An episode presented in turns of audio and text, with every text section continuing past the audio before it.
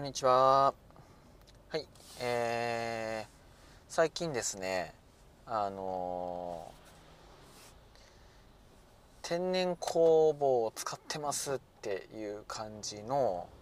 ちょっとねこうハード系なパンをいただくことがあって、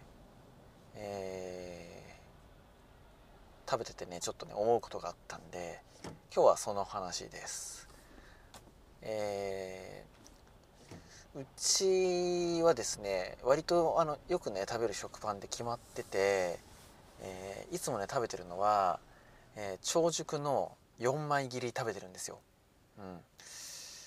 で僕ね子供の時は8枚切りとかね6枚切りとかが好きだったんですよね。なんかあの薄くてカリカリしてる部分が多いやつがいいって感じがあってえー、4枚切りとかだと分厚くって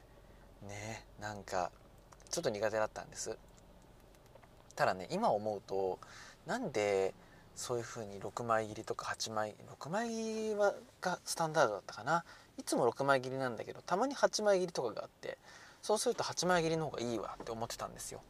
でなんでかなってやっぱ思うと多分ねその当時噛んでなかったんじゃないかなと思うんですよねあんまり。で噛んでないと、えー、唾液が出ないんで口の中がねパンに水分持ってかれてパッサパサになるわけですよ。おそらくそのせいでなんか嫌なねなんか嫌だなって感じだに思ってたんだと思うんですよね。でそれがですね最近はまあ割と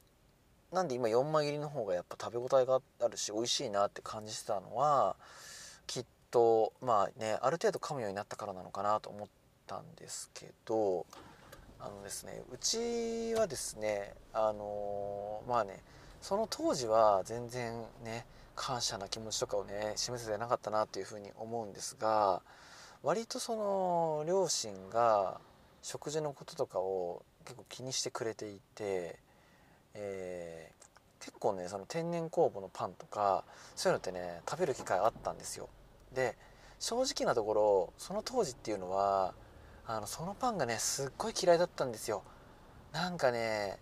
なんかちょっと変な味がするしなんかボソボソしてるしなんだろうなこれみたいな感じでいや普通にただの食パンの方がいいよってまあ思ってたんです。ただですねこの間その天然酵母のねパンをね食べたら何て言うんですかねめちゃくちゃ美味しくってでその美味しさっていうのはあのもうね後半戦なんですよね。口に入れてよく噛んでいての後半戦に現れる美味しさなんですよね。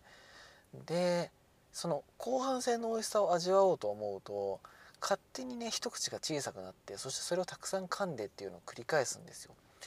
そうするといつも食パンの4枚入りとか食べてるのに本当にねもうどんぐらいだろう。8枚切りよりももっと薄いぐらいのパンでサイズもね4枚切りのとかも全然半分ぐらいの大きさで全然問題ないぐらいですごい満足感がですねあって何ですかねあのこれ前もそういう話したかなとは思うんですけどあのよくねよく噛んで食べましょうっていう風な話ってするじゃないですか。でよく噛んだ方がいいに決まってるなんていうのは全員分かってるはずだしそしてよく噛んだ方がそのものが美味しく食べられるよっていうのも分かってるはずなんですよ。ただやっぱねよく噛んで食べるっていうそのそれができる体の状態かどうかとかあのやっぱよく噛んで食べることが本当にこうできる体の状態になってないとなんかちゃんと味わえないのかなっていうふうに思いました。えー、すっごいね美味しかったんですこの間本当に。その天然酵母のねパンを。そこはあの大和のフランス産っていうねところの、え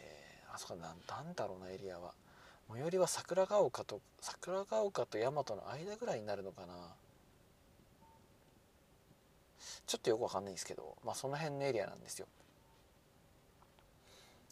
であのすごいねなんだろうな複雑な味がするというかいろんな味が感じられて、うん、いやーなんかいい体験でしたね。はい。やっぱね高いんですよ。ね。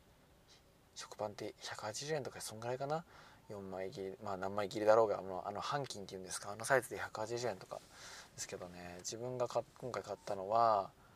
えー、っともうその3分の1ぐらいの多分大きさで400円ぐらいだから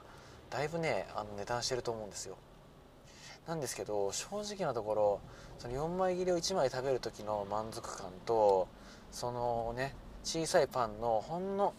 ね一切れを食べる満足感ってそんなに変わらないんですよね。そしてその後の腹持ち的な部分もあんまり変わらない感じがするんですね。それはやっぱりこう食べやすい食パンとかっていうのはまあね水分をこう含ませてふわふわな感じにねしてる面がねやっぱあると思うので水分除いた実質な体にこう残るねあの分っていうのは意外とあんま変わんないんじゃないかなと思うんですよね。だからそんなにこう食べててこう満足感の違いがなかったんじゃないかなサイズの差に比べてっていうのは。思ったとこだったんですけど、うん、なのであのねそういうのをね自分が感じてみて思ったのはよくやっぱねお父さんお母さんがお子さんにこうよく噛んで食べなきゃダメだよっていうのを言ってるけど全然噛まないで早食いなんですよってあのー、言われてるケースってよくね相談を受けるんですよ。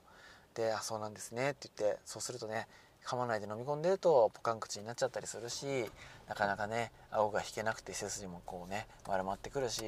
よくないからよく噛んだ方がいいよみたいな。踏切です。はい踏切がこの先あります。はい。ねそんな話をしたりするんですよ。なんですけど果たしてやっぱりそのことを言っているお父さんお母さんはよく噛んで食べているのかっていうとこで言うと必ずしもみんながそうっていうわけじゃないんじゃないかなと思うんです。でよく噛んで食べなきゃダメっていうことをやっぱ義務的に伝えてもあんまりこうやるメリットっていうのを感じないと思うんですよね。うん、まさに僕もそうですね。あのねこの仕事的にはよく噛んで食べた方がいいですよっていうのはよく言ってました。ただ正直なところ自分が食べる時によく噛むっていうことをちゃんとやってたかって言われると正直今までね微妙だったんじゃないかなっていうのはやっぱ思いますなんですけどやっぱね最近本当に実際によく噛んで食べることでなんだ美味しいじゃんっていう風なこの食べ方の方が本当にプラスというかその食べ物を味わいきれてていや本当お得だなっていうふうに感じ出してからは何にも考えなくてもやっぱねただ美味しく食べたいっていう理由だけでやっぱよく噛むんですよ。なのでよく噛んだ方がいいっていうのをね伝えるにあたって。ただよく噛みなさいっていうことではなくてそれはね噛まなきゃダメだってことではなくて噛んだ方がうまいよっていうその噛むことによってめらあの得られるあの未体験ゾーンっていうんですかねあのそういうのが感じられるよなんかワクワクしないっていうねそういうプラス面をこう伝えていってもらえるとねお子さんたちもみんな噛んで食べるようになるんじゃないかなと思うんですよ。まあ、つまり今日は親御さんに向けた感じの話だったのかなって今話し終わってから、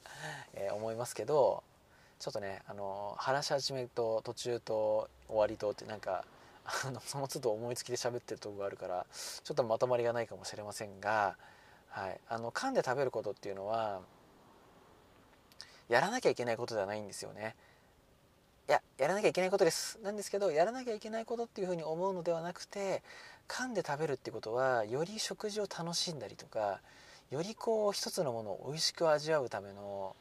まあ、そういうレベルアップというか贅沢な一つの手段っていうんですかね、うん、そんな風に捉えてもらえるとなんかねあの楽しくなると思うんですよ。でそういうふうなことをやってる親御さんを見てるお子さんたちっていうのはなんか噛みたくなると思います。そしてそういう基準で食べ物をあの用意してるとやっぱ噛むものを噛んだ方がいいよねっていう食品が多くなると思います、